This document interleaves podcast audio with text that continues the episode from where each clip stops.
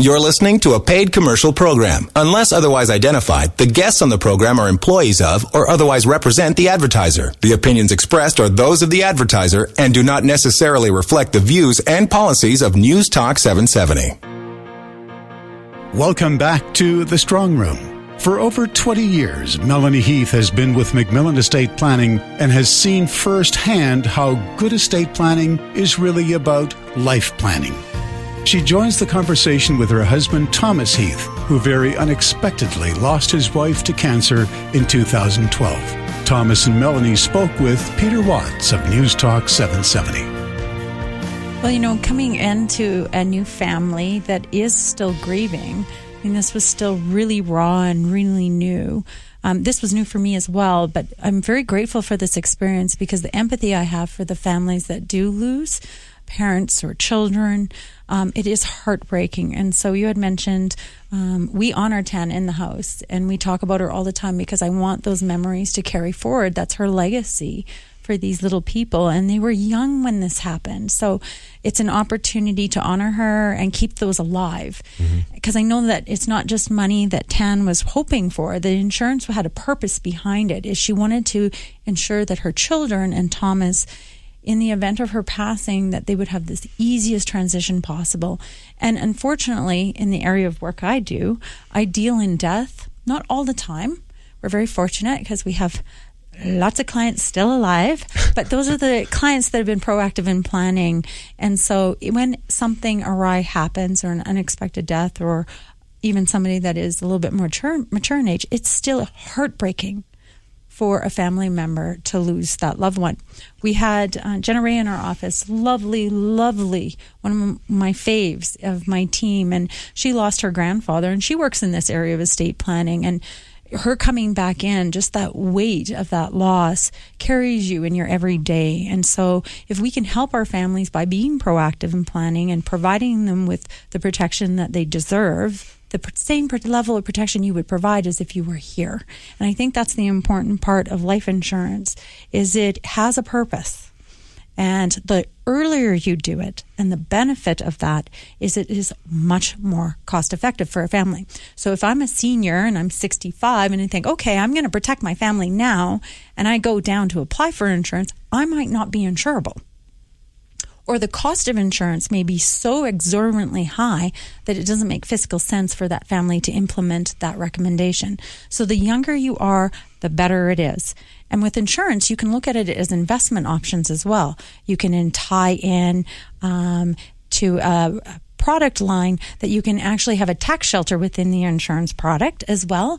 Uh, Canada Revenue Agency gives us the luxury of that, but that will be changing as of 2017. So if you are insurable and worried about this for your family, we encourage families to act now before legislation does change and cost of insurance next year will be more for you for sure. So today is the best time to plan, especially when we know we have good health.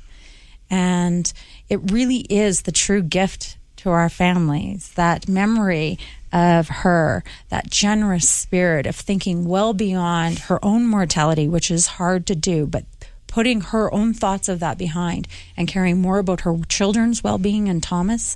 I love this woman, even though I've never met her, but I admire the courage and the strength it took to do that at such a young age. And she had this innate wisdom. And I hope by you sharing your story, Thomas, and thank you for this, um, that the listener gets why we come on the show every week and hammer out the details of the importance of it because it affects real people. It does. And if, I could just add to that the uh, insurability concept. Um, if you can just keep this time frame in mind, she was absolutely uh, insurable in November. She was diagnosed with cancer four months later. There was that window of time. Um, one of the uh, insurance companies, I won't name any names, immediately launched an investigation because you had to be holding something back. There's no way you didn't know that you had breast cancer four months ago. So after her passing, it was it was uh, it was quite some time, and then they threw up their arms and said, "No, we went through everything." But there was that four month window between making a plan and being able to to have the plan stick, or four months later, if she had listened to my terrible advice, there would be no insurance. How's the plan now?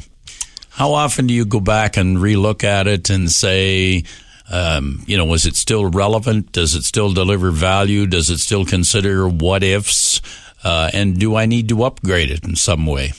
That's a great question, Peter. Um, one of the first things that Melanie and I did after we got married uh, last November um, was sit down with our lawyer and go through. So I have a family trust that uh, that is a consideration, and that was that was established. And uh, I still have the same amount of life insurance, which probably is inadequate. A million dollars doesn't really go that far. Um, so we need to up that. I have critical illness insurance because, again, what level of stress are you able to bear if you were to get cancer or MS or, or some other dread disease? Do you really want the financial stress when you're dealing with the physical stress? Um, these things compound, and your likelihood, in my estimation, of recovery is better if you're not stressed out about money. So uh, the critical illness, in in, in uh, my opinion, is uh, critical as life insurance itself. It's, it's basically a living life insurance policy. And I think we need to have a discussion on life insurance. It's not a dirty word. It is absolutely um, uh, a fundamental piece of any what if scenario. It's the it's the ground. It's the ground bed. It's the base and from that is critical illness and disability. But insurance shouldn't be a dirty word. And I've I lost a cousin the other day at a at uh, 58 years old, and in their household, insurance was a dirty word. Now the husband is left with bills and stress and grief and no way to pay the bills. So is that what you want to leave behind for your survivors? I think 99.9% of the population would say no. I want to I don't want everybody to be stressed out because I died. Um, and how do you do that? They're going to grieve, hopefully. Uh, mm-hmm. um, but at what point do you want the grief um, to be limited? And uh, a, a, very simple way to do it is to is to adequately cover yourself and make sure that your family is taken care of. Uh, you've brought up another point, and that is uh, the whole notion of blended family, which is one of the realities of the world today, and one that you deal with in your office uh, if not with every file, certainly with uh, with every day. Absolutely. About 60% of our clients, Peter, are blended families. And sometimes they're not just one blended family coming together, it's multiple families coming together because they've had remarriages. And when we look at that, you know, a lot of times people get overlooked if we don't pre plan. And we are really good at asking the right questions that you won't think to ask yourself. So we dig for the worst case scenario for you so that you don't have to necessarily sit at home and think about this. We will just ask you the poignant questions that will have a big impact on your plan so that we protect you and you protect your family. But blended family is very important. I want to care for these beautiful little human beings that I've been so blessed to have as my own now. I'm now mumsy. Um, and adopting these great incredible little people that have taught me insane wisdom and so much that I can't even put it into words. And so life does go on, and we need to find new ways of healing and new ways of helping and taking care of each other. And that is what we were here to talk about today. And you're sharing your story of the importance of that pre plan because you can't go back and do it. And you can't wait till tomorrow if you get the diagnosis today. Mm-hmm. So it was a big eye opener for me personally in terms of you don't get a second chance to plan it. So, if I could just say in closing, thank you, Thomas, from the bottom of my heart. Of course, I love you dearly. You are my husband. Um, but I love your story, not from the loss of it, but your willingness to speak about this because this is a topic that people will shy away from. It's Absolutely. painful. It's raw. Yeah. Nobody want. I mean, this is always what happens. Somebody will pass, and the first question people will ask: Did they have life insurance? and so your your yeah. story is critically important to the well-being of families. People need to act now and not wait because it could be too late, and that's not the message or the legacy we want to leave our loved ones. So it's an honor to be part of your of the Heath family and get to learn and share your story as well and hope it will help other families. And somewhere there's a young lady looking on and watching this story be told and knowing that whether you wanted her to be or not, she's an important piece in it. She is a central piece in it. And long after she's moved on, um, the plan that the Heath family has um, owes a lot to some decisions that she took in her lifetime.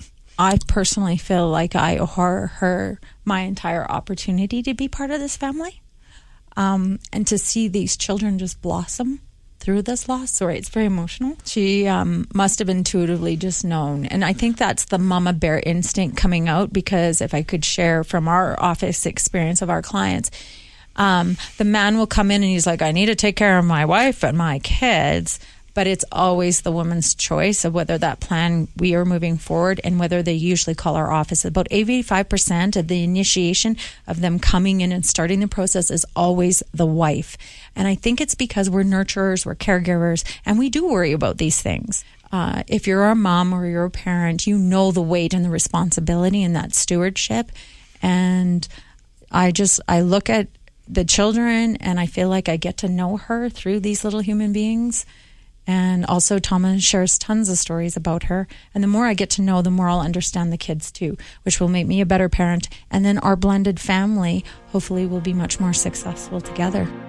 Our sincere thanks to Thomas Heath and Melanie Heath for sharing so openly from their lives. To learn more about MacMillan Estate Planning's life and legacy approach, we welcome you to visit our website, macmillanestate.com.